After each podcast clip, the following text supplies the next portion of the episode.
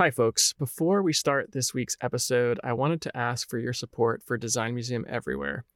Just like this podcast, so much of what Design Museum Everywhere puts out in the world is free and accessible to everyone. We're all about bringing design impact everywhere, whether it's our virtual events like our recent Design Museum Live on data visualization and COVID 19, or our We Design online exhibition featuring designers of color across every design field. There's just so much Design Museum content to enjoy. It's all made possible by people like you whose financial support drives our ability to bring the transformative power of design everywhere. If you enjoy this podcast, I hope you'll consider making a year end gift to support us. Your donation is tax deductible and means a lot to us. So visit designmuseumeverywhere.org and click on the link at the top of the page. Thanks, and now on to the show.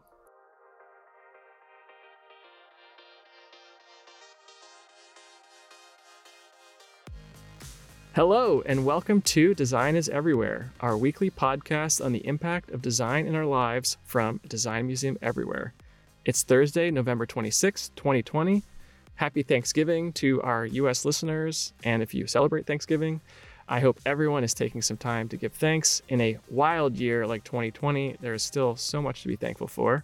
I'm your host, Sam Aquilano. I'm the founder and executive director of the Design Museum, and I'm thankful that you're all here with us. This week, we're talking about design education, specifically making design education real in colleges and universities. Good design requires good problems, and problems have constraints. And the best problems are real. In design school, too often the projects are made up, and so the stakes are pretty low. There's no real users, no constraints. So a lot of it just comes from the student's mind or the teacher's mind, which ends up creating a lot of self referential design or design for just yourself, and we know that's not good. Today, we're going to chat with two gentlemen that are making design education real in different ways, whether it's embedding design students within companies or doing sponsored projects with industry. They're both really innovating in this space. So, our guest co host is a friend and board member at the Design Museum. Matt Templeton will join us. Matt is a principal design strategist and Health Suite Labs engagement lead at Philips Experience Design. And when he's not doing that, he's also a professor at Wentworth Institute of Technology. Then later in the show, Matt and I will interview the president of Art Center College of Design, Lorne Buchman, to learn about how Art Center partners with industry for the benefit of their students. Plus, as always, we'll have our weekly dose of good design. Before we get into all that, some news from the Design Museum. I'm very excited to share that the winter issue of Design Museum magazine is on its way. The theme of this issue is healthcare, which with COVID, I know is on everyone's minds. And as we've discussed many times on this podcast, the intersection of healthcare and design is exciting and super impactful. So, in this issue, you'll read articles from thought leaders like Amy Bucher from MadPow, who writes about the art and science of designing for behavior change, as well as Tushar Gupta from EYP, who shares a case study in designing with evidence based empathy at the new Stanford Hospital. And there's many, many more stories that you're going to love. If you're not a subscriber of Design Museum Magazine, be sure to subscribe and get the winter issue. Visit our website, designmuseumeverywhere.org, and click on Magazine in the main menu. And some upcoming events. We've partnered again with BOSNOMA, that's the Boston chapter of the National Organization for Minority Architects. We'll be doing a live podcast recording during ABX, which is a big virtual summit on architecture and the built environment. We'll be chatting with some BOSNOMA members about racial equity and designing the world around us you'll be able to be part of the podcast yourself. Uh, you'll join with your questions. So jump on the website, register. It's a free event. Visit designmuseumeverywhere.org and click on events in the menu. Lastly, folks, our Workplace Innovation Summit is just about one week away, and we have an awesome lineup of speakers and workshops. I'm just going to name a couple of the design firms and companies that are presenting. So, folks are going to be coming from Perkins and Will, Future Work Design, C Space, Luma Institute, Studio O plus A, Gensler, Source, HOK, and Ford Motor Company, and more. You're not going to want to miss this virtual event on the future of how and where we work, especially with all the changes happening with the workplace. Tickets are still available. Get yours at workplaceinnovationsummit.org. And with that, on to this week's topic. When I was thinking about this episode, I remembered one of my favorite projects in design school was designing a real exhibition for a local science museum. This was part of an independent study I did, and this was way before I had any idea about starting the design museum. But in that project, I had to talk to kids, I talked to scientists and science teachers, talked to folks at the museum, and I worked with a team of not just designers, but engineers, fabricators, and teachers. And it was just an incredibly rich experience. And it was a real experience.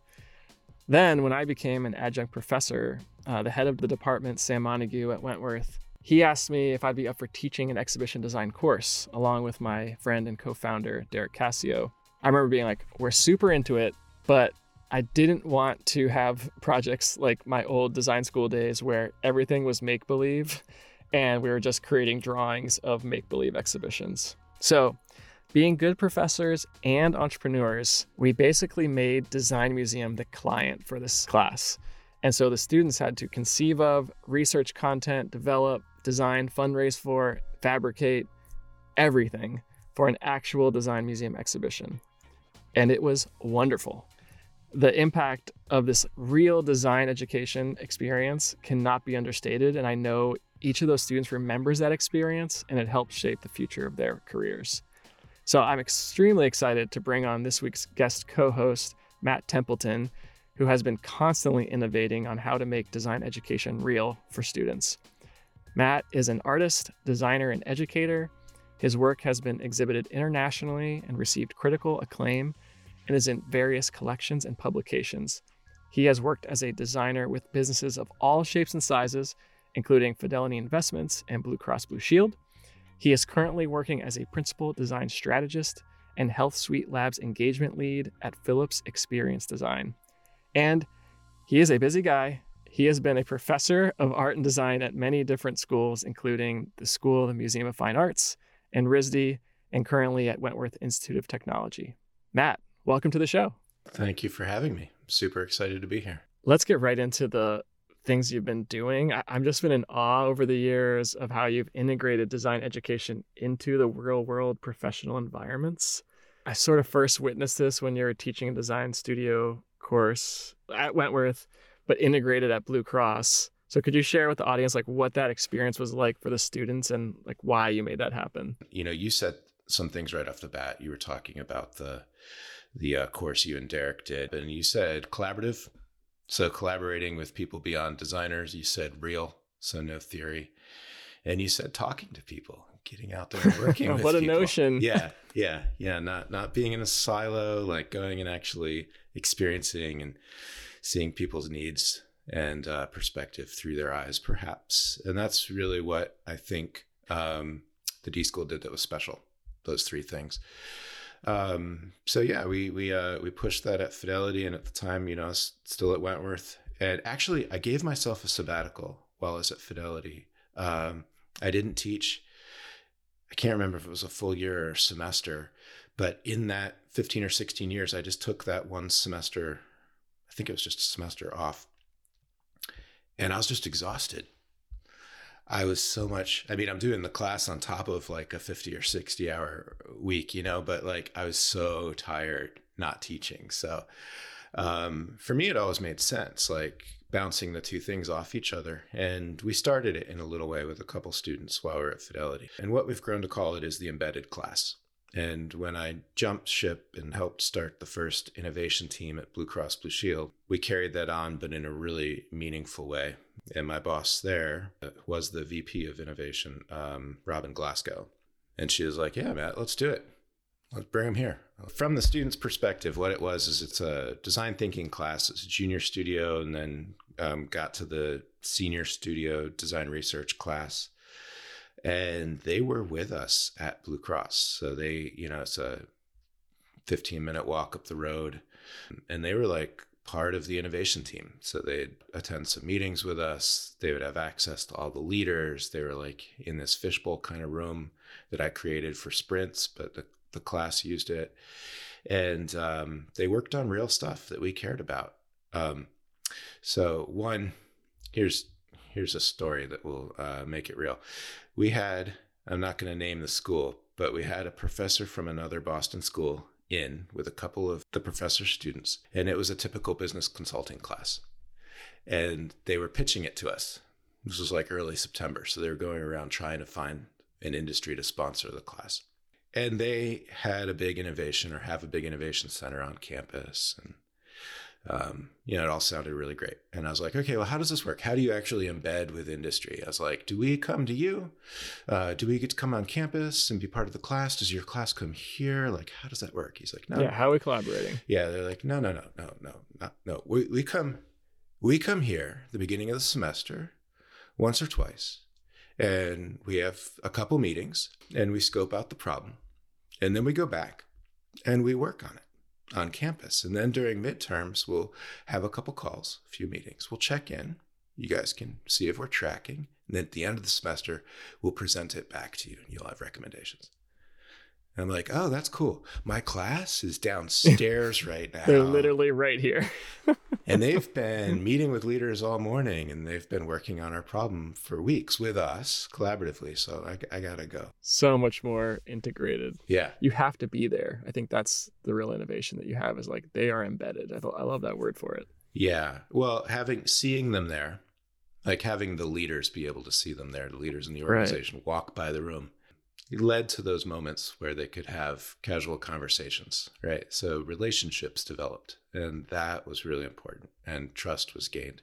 And some big learnings in the beginning. I mean, this started in 2016. We did it in this way, and we would do one each semester, so it was like three a year. Wow! Uh, so it was, it was we learned a lot. The students weren't comfortable with this at first, but realized quickly that they could just go knock on whoever's door you know, whatever SVP, EVP, like they were pitching stuff to the CEO, you know? That's amazing. And uh, yeah, I mean, how about the, the CEO's? If I remember the layout of this office, the CEO's office was like a hallway and like a staircase. That's it. Exactly. Yeah. We were directly underneath uh, the C suite. So they sometimes they would just walk up there and, you know, during lunch break or something, be like, hey, what's up?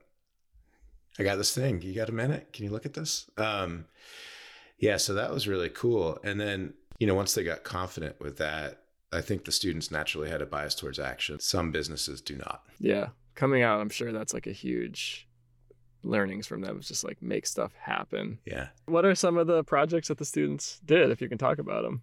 Yeah, absolutely. Um, super cool. We were one of the s- classes we did in the summer uh, with this great guy. His name's Ken Duckworth, who's been doing all this really great work uh, during our times with COVID for behavioral health. Uh, he's kind of he's the leader in that in that field.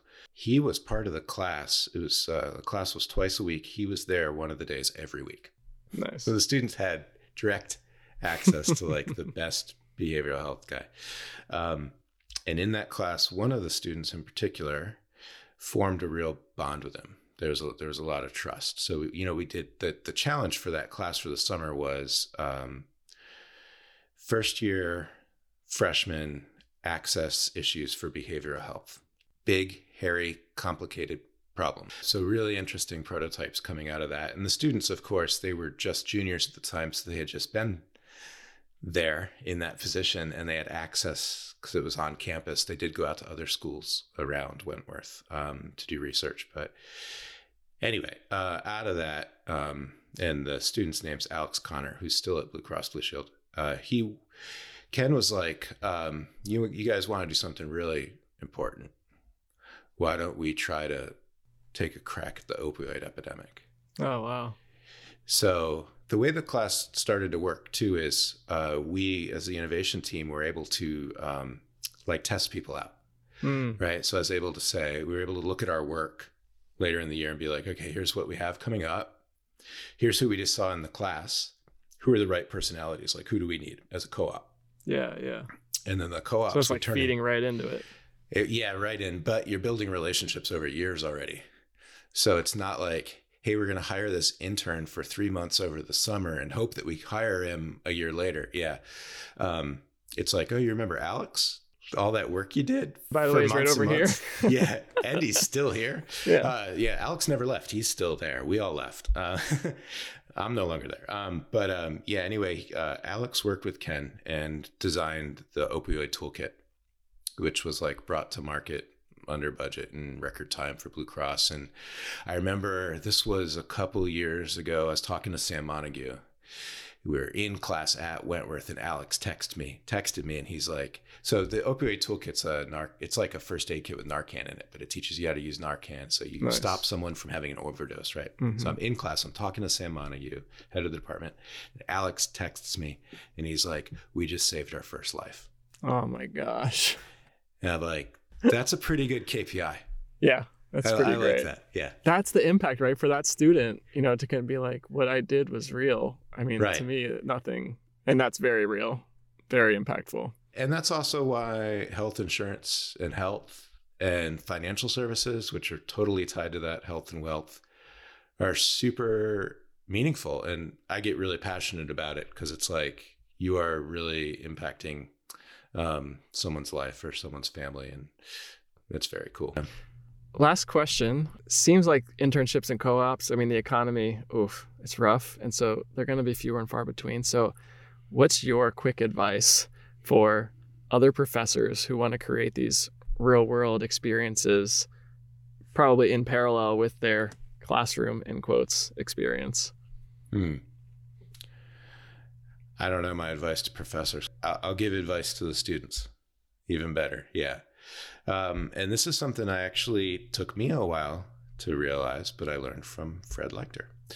And it's form, form a cohort. Hmm. So you already, like, if you're a student, you're a design student, you're mapping out where you think you want to be in X amount of years. Uh, you know, who is it there in that field or in that area that you might learn from and that you might have something to give back to? And go ahead and form a group. Like, set up a weekly meeting on Friday afternoons, call it something cool, have five to 10 people, and start have have that type of collaboration and you will start to build the relationships like I was talking about with Alex. hmm So good. That's why I started the museum. And now look. It's like I just want to chat with other designers and make cool stuff happen. And okay, Yeah. let's meet every once in a while and do it. That's Right. great. Really nice. Awesome. That's so good. I love the work you do. I know the students get so much out of it. So thank you for sharing all that with us. Thank you, Sam. Listeners, you can learn more about Matt's work across professional design and design education on his website, templeton.design. And we'll post a link. Matt, stay with us, and we'll continue this conversation with the president of Art Center College, Lorne Buchman. This holiday season, give the design lover in your life something truly unique. At Design Museum Everywhere, we've opened an online holiday store with several publications, including our books, Bespoke Bodies about the design and craft of prosthetics, and Design and Play. It features incredible photography and stories about play environments from around the world. We also have our Design Museum magazine, which is our quarterly publication on design impact. We also have gift memberships, which are perfect for employees, general design enthusiasts, and students or young professionals looking for resources and professional development. All membership levels include a magazine subscription. Check out the store on our website, designmuseumeverywhere.org.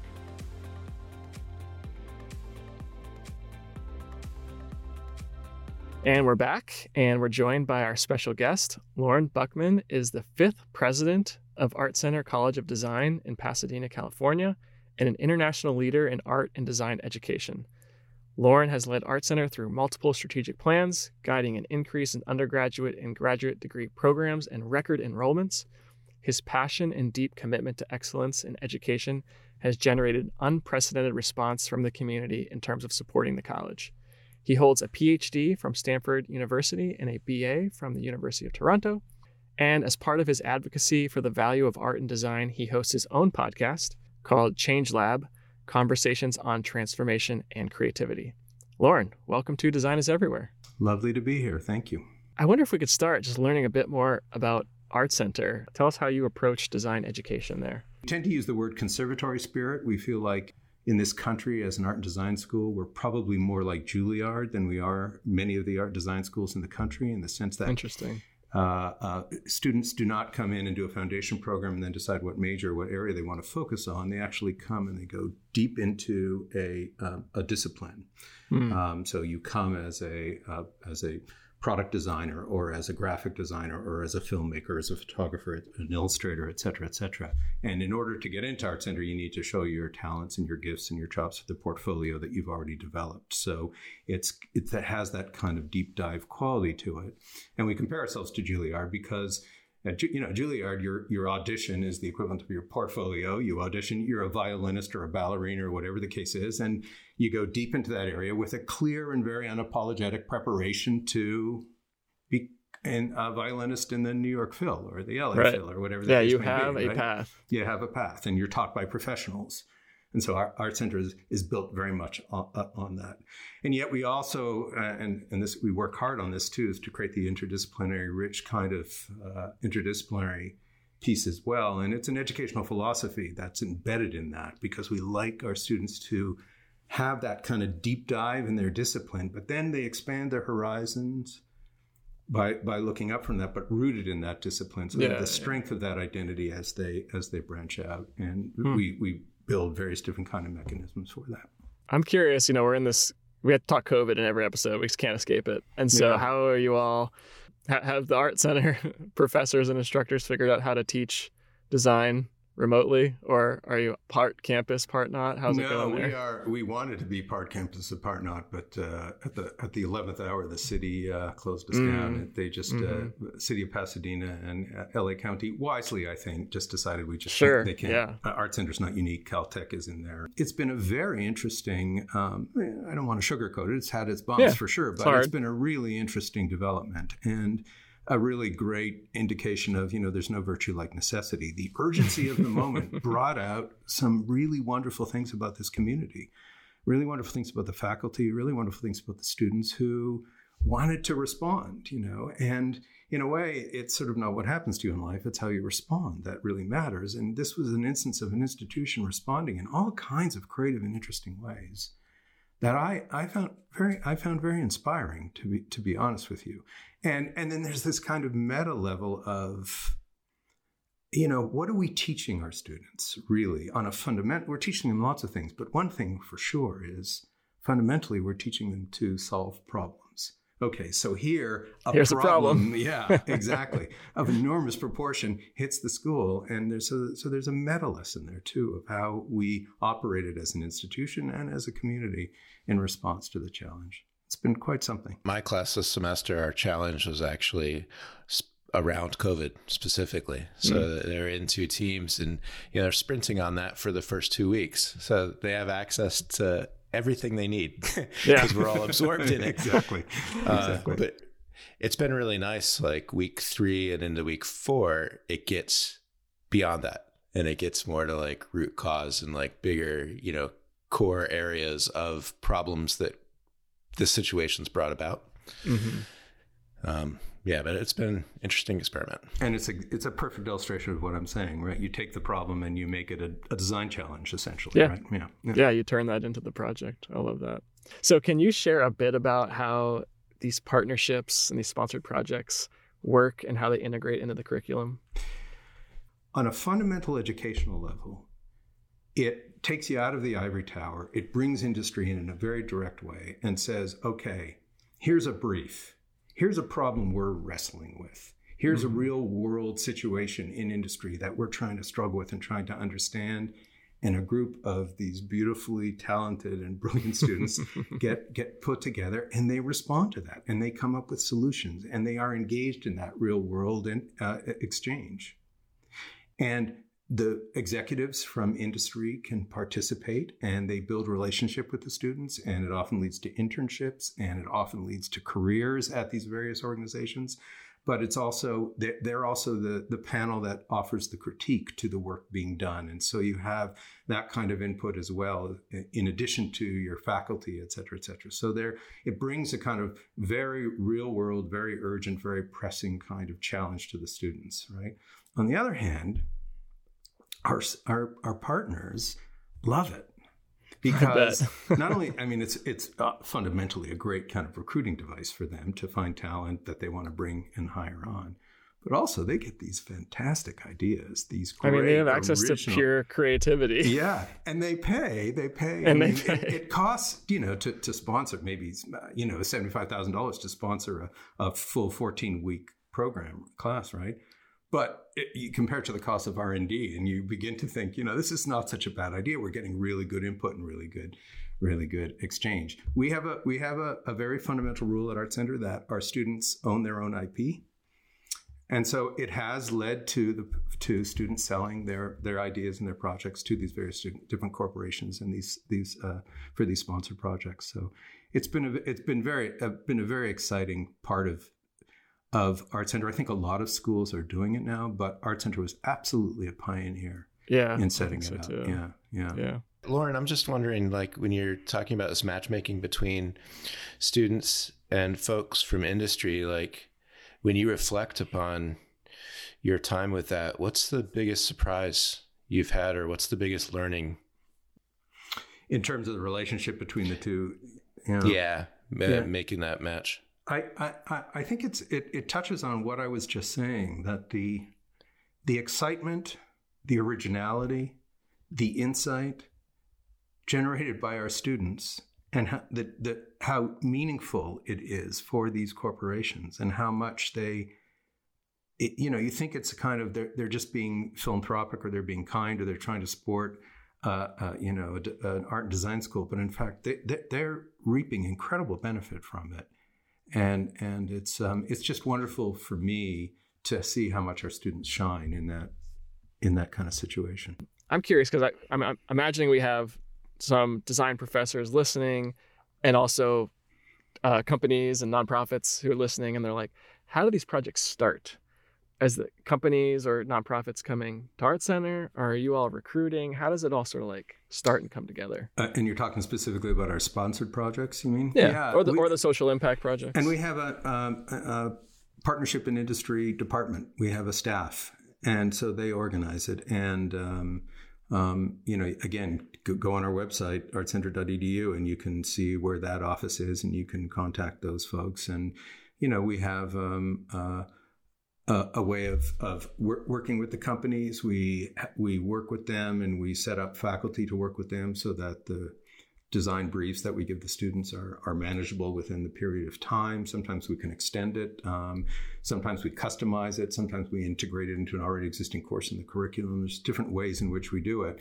Um, but if there's uh, any interest at all, we certainly reach out to various different companies we have for a long time. And it's beyond automobile companies, though. Those are those are a kind of staple uh, for those. yeah, as I say, like when who- I was doing here at Art Center while yeah, I'm here. Yeah. And so one of the things about Art Center that people ought to know is that um, 50% of all cars in the world, just pause and say that again, right? Like all in the world have Art Center uh, Art Center graduates involved in the design. And you look around at major uh, automobile companies and you will see that, you know, Art Center graduates are either running the, these design divisions of these automobile companies or they're there. So that's, that's, I mean, we have a lot of really strong programs, but that's certainly the most famous one Yeah, and a lot of the you know if you if a lot of the sponsored projects are through um, and another answer to your question really is alumni who are working at these Mm. in various industries and who reconnect their company with Art Center and help set up these these projects and alumni have been incredibly helpful with that as well. there's just so many options and i think that's that's going to be key when there's fewer internships and co-ops and like this economy it's like how do we make it real but in the classroom right Gosh, I'm just wondering, um, you know, when we think about internships and about keeping the pipeline, when you think about trying to keep that active through these times, like through this next year, are there any big concerns you have top of mind? Well, I mean, I worry that the kind of experience that I described for some of these uh, projects with Design Matters, I mean, it, it, they're- it's not going to, the students aren't going to have that kind of interaction with communities like like that. So we're not, we're limited in terms of being able to do tho- that kind of work. So the question is, well, what can, how can you leverage what is possible exactly in the way you describe, where you can, uh, you can create the connection online. You can create the connection via Zoom. You can you can Um, it, an advantage is CEOs are participating in the critiques in the way that they couldn't travel to Pasadena before. So that's that kind of thing is good. Um, on the other hand, exactly you say, the research is different. It's going to be limited. We need to be a little more discerning in the kinds of projects that will lend themselves to this kind of environment and this kind of process. We have to be um, we have to be clear about the kinds of deliverables that can be offered as well. Uh, physical models are a little harder, though we have a service bureau piece going on in Pasadena where students can send in electronic files and have their projects built. So we can do that, but it's not it's not the same kind of engagement with that. So I worry for me that so much of the learning comes from the making. So much of the discovery comes from the engagement with material, right? And and how are we doing that? And how are students trying to be resourceful and figuring that out when they can't have access to the shops and to the labs and to the and, and to the processes that we have there. So the uh, the good news is finding being resilient, being responsive, being resourceful, figuring it out, but it's it's going to be different. And I guess I guess bottom line, and this is a kind of philosophical position that kind of drives me. The, the question is how do you find what works in this context and in the online environment as opposed to how do you reproduce what you can do face to face? Because. I think that latter question is a dangerous one and maybe the wrong one. yeah. Yep. Because if you yeah. try to re- re- reproduce it, I, I, more, more often than not, I think you'll have something that's inferior. Yep. As opposed to saying, well, what can you, you know, social media is interesting that way too, right? It doesn't replace the dinner party, right? It's, right. it wasn't designed to do that. It's a different way of people interacting that is part of that environment. Yeah. So we had an interesting thing just happen in my class a couple of weeks ago. Uh, it, it's a hybrid class, so the co-teacher's there in person. They can be in studio. I'm fully remote, so I'm in the South Shore, Massachusetts. Uh, we're using Zoom for the video component. Cameras on for everybody, and we also ha- are using a virtual collaboration tool, which is Miro. Um, so we can arguably do more effectively like collaboration and design research than we did in the studio with post-it notes and sharpies. It's interesting. Uh, but the students that get can thrown all... away. Maybe someone takes a photo of it, but like it doesn't become an ongoing well, artifact. The room. I mean, we're realizing this at Philips too. The room's there forever it doesn't ever have to go away. So I used to, you know, where I would be uh, with a C suite in the hospital for a day. And then three months later, I'm like, hey, you remember you thought this about this part of the strategy? now it's like, let's go back to that space together. Here was your input. What do you think now? You know, yeah. So that's neat. But the students just a couple weeks ago realized that they missed. They all stopped going. So it, they all went completely virtual, and then they realized a couple weeks ago that they missed each other. Mm. Um, so it's like what is it we actually miss? So now we have this, uh, and it was the hanging out, you know, like in between class and Absolutely. the uh, the casual conversations and stuff. So, Absolutely, and there's a lot of learning that happens in those moments too, right? Maybe the the most important, yeah. important learning, I think. Yeah, yeah, absolutely. So, when have you been most? If, if you can recall, tell me a story about a time when you were like really uncomfortable uh, with the partnership with with a class and industry, and it happened to all work out. I get uncomfortable when um, when people forget about education, when it becomes a kind of work for hire kind of relationship, yeah. and yeah.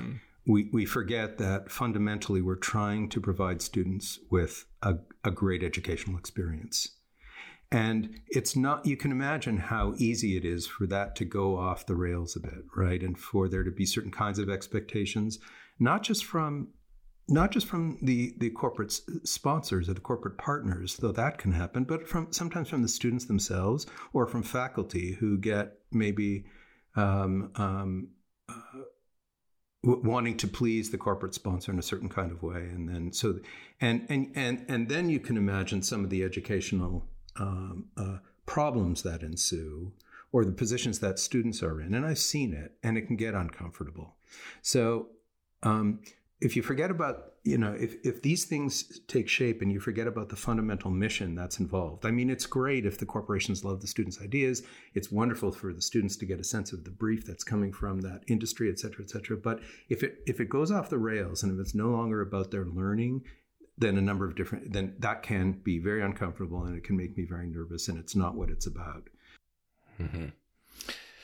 yeah the um, so with me with my experience working with embedded classes in industry where i've been uncomfortable around that you know we got these uh, rubrics we got accreditation and then on the industry side you have these deliverables that we're supposed to be marching to it was the learning that happened to me as mm-hmm. a teacher so it's like okay here's the actual place where we want to land by the end of the semester how we get there might be less i need to let let some things go and not mm-hmm. have so much control perhaps and and that's been a cool journey that's that's beautiful. That's great. Yeah. yeah. So my last question uh, is for both of you, and it, it's kind of like dreaming a little bit, looking forward. And maybe we can start uh, with you, Matt. But I'm just curious, and I mentioned this a little bit in the in both segments, but about there's going to be fewer internships, at least in the near term. Co-ops are going to be tough, and the economy's in an interesting place. So integrating this stuff is going to be more and more important. And I'm just curious, um, where do you think it's going in terms of making design education real? Like, what's what's next? Matt, you're already innovating so much, but what's in your mind is like new things to try? Um, well, I think Lorne pointed to it and said it nicely. You know, we're talking about what can we, what can we do now? How can we use this to our advantage? How is this a big design challenge? And where can we double down on things that work better like this? And where can we let things go? Perhaps where we need to you know? Um, so I don't know where it's going, but I know there's some advantages and uh, I know it's not going back to what it was. No. Yeah, so exactly. We're all in this together. Yeah. yeah. What about you, Lorne? Where do you see this kind of sponsored projects, industry partnerships? Where's it all headed? I think those, as I said, have a trajectory. I think, to be completely frank with you, um, I, I, get concerned about um, the isolation of our students mm. in in mm-hmm. this online world. Um, and it's exactly what Matt and I were just talking about. What what happens without that chance meeting? What happens without that encounter with a teacher in the hall that suddenly triggers your imagination and, and leads you to a whole new discovery? It's those kinds of things that are, again, you, you don't want to reproduce it. So, what takes its place and how do you think about it? And one solution, and I think we need to, I think that's a really rich question, but one solution that we're working on at Art Centers, we're, we're thinking, you know, in order to mitigate the fact that people can't travel to campus, they can't travel to Pasadena, a lot of our international students can't even get into the country. So, is there a way for us to bring Art Center to them, to build some community where they are? And we, we've developed this program of, of, of developing these hubs in certain in certain uh, cities um, where there's a, a, a, a, gathering or concentration of students. And uh, we were particularly concerned about the isolation of our international students who couldn't come in. And so we set up these hubs this term in Shanghai and in Beijing and in Seoul, uh, three cities that have a concentration of a lot of students. And there are maker spaces there, and we're doing community events there, and we're doing some seminars, and we're just trying Smart. to make sure that they're not just off on their own, isolated, mm-hmm. but they, there is some sense to whatever appropriate Connection. safety protocol could be followed with all the masks and the distance and working with the public authorities, but making sure that there is some community. And it's interesting, like students in different parts of China have actually moved closer to Shanghai so that they can be part mm. of the hub and and just to make sure that we continue to understand the value of community and the quality of the education that our students are receiving. I love it. That's so awesome. Thank you. That that's a really great um, response to this unique time, and I'm sure all the students are are loving that. Um, so thank you for being here. This was Art Center is a special place, and it's great to learn more about it from you. Well, thank you. It's been a it's been a delight and great to meet you and you, Matt, too. Yeah.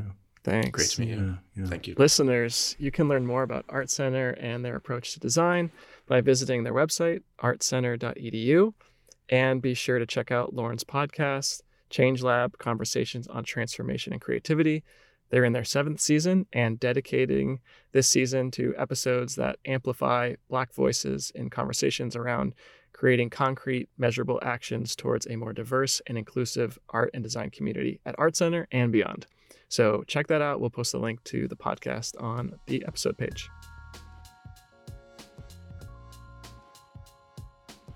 Now it's time for our weekly dose of good design, where each week we each share examples of good design that uh, was thoughtful and impacted others or ourselves in a meaningful way. I'll kick it off. I, have got a fun one. I, I can't speak for everyone listening, but I have needed an escape these last few months badly. Um, with everything going on and not being able to go anywhere, I have been playing a ton of video games. So, my weekly dose of good design is twofold. First, I love my Nintendo Switch. This is Nintendo's latest gaming console. You can either play handheld uh, and on the go, or you can dock the display and slip off the side controllers and then now you're playing on your TV. And so the other part of my weekly dose is the game that I am currently just immersed in, which is Assassin's Creed Black Flag. Uh, it's an action adventure game developed by Ubisoft and takes place during the golden age of piracy in the Caribbean. So you're literally a pirate of the Caribbean. And it's this huge open world for you to explore and plunder. And the naval aspect of the game, like you're like sailing your ship. And the first few times I played, I literally got seasick. It was like so realistic, like the water and like the rolling. And I was like, but I'm over that now. Um, it's also pretty violent. So it's definitely not for kids. I just want to throw that out there. But also love how it sort of mirrors history. Like I didn't know there was actually a Republic of Pirates that existed in the Bahamas for about 11 years during that time. Pretty cool. But I'll be honest, when I'm just like sailing around in that game, like I'm just, I have no aim. I am not going for any kind of objective. My wife caught me just like sailing and she's like, So what's the object of this game? I was like, Well, right now I'm just kind of taking in the sights. and the graphics are beautiful. So it's pretty much the closest I'm going to get to the ocean probably for a while. So I'm soaking it up. Um, so if I'm not working at Design Museum or spending time with my family, you can find me sailing through the Caribbean on my Nintendo Switch playing Assassin's Creed Black Flag. All right, Matt, you are up. wow, you set the bar high there, Sam. that was good. Um, I need to get out more and play more video games. I yes. I wanted to share some books, and I think they're they're brilliant. Yeah. So Bill Burnett and Dave Evans wrote "Designing Your Life" uh, a while ago, and I just loved it. You know, it's design thinking applied to life. So it's like, you know, you can, you can create whatever you want. And um, that book was really aimed towards people that wanted to sh- switch careers or like recent graduates. So I'd require it in my class for my undergrads and it was great because they could see all the design thinking mindsets and you know apply it to their lives and it's really cool. There's a workbook that goes with it so reading it's really experiential and it's a whole journey and it unfolds can unfold over a few months and it's just brilliant. So that was nice. Um, and after a while with that you know i realized how much that didn't apply to me. It's like i'm living the dream I'm teaching. I'm working at Philips now. Like I get to talk to cool people all the time. Like I don't want to redesign my life at all. I'm quite You've happy with it. my life. Yeah, it's yeah. great. It, yeah. So um, they came out with another book hmm. called mm. Designing Your Work Life. Oh.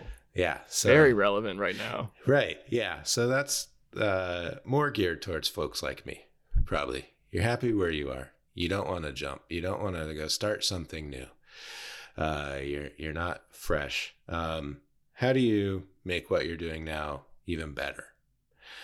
Um, and um, I was reading that book earlier this year, and COVID hit shortly after that. So um, I think that was published late last year, or the beginning of this year. So Bill Burnett and Dave Evans came out with uh, a series of videos called "Designing Your COVID Life." To build off that book because you know everything's changed. So maybe we can share the link to um, to designing your covid life to our podcast listeners. And that was just brilliant because you know they're in california and i'm here in massachusetts so it hits them a little before it hits me you know with the right. lockdown and everything. So i, I get you have time nice to prepare. perspective yeah on how i might deal with this myself um, and they have a really interesting journey because they're they're you know, they're uh, it's kind of like this. You know, it's a you can hear them, you can see them though. Um, they're both in separate locations, and uh, the first few videos they're doing really well. You know, nice. they're they're working it all out. They're sounds all really smart and good, and then they realize they're not doing so well. so I won't spoil it at all, but it's just really authentic um, nice. and insightful. And there's tools uh, in there that I think are really useful. And two of them in particular that I took away were uh, one was a stoke we used to do um, at Fidelity, actually. Um, and it's uh, how are you doing really? So, like when you ask someone how they're doing, you know, Oh, Monday yeah. morning, you got your Great. team meeting nine o'clock. How y'all doing? How you doing, Sam? How you doing? Yeah, I'm doing good. Yeah. How you doing, really? Right. then we then we get to a, a nice check in. You know. Yeah, um, yeah. So trying to do that with my class, and you know, we we're all about check ins and check-outs on the team at Philips, and and that's good. So you know, where are you guys all at today, and how can we help? How can we be a team? How can we lead? How can we support? Uh, the other thing that I took away from those videos that really helped me is they have some principles or mindsets to stick to mm. in, in designing your COVID life. And one of them is set the bar low. Mm, I love that. This is tough for me because I don't ever set the bar low. No, you don't.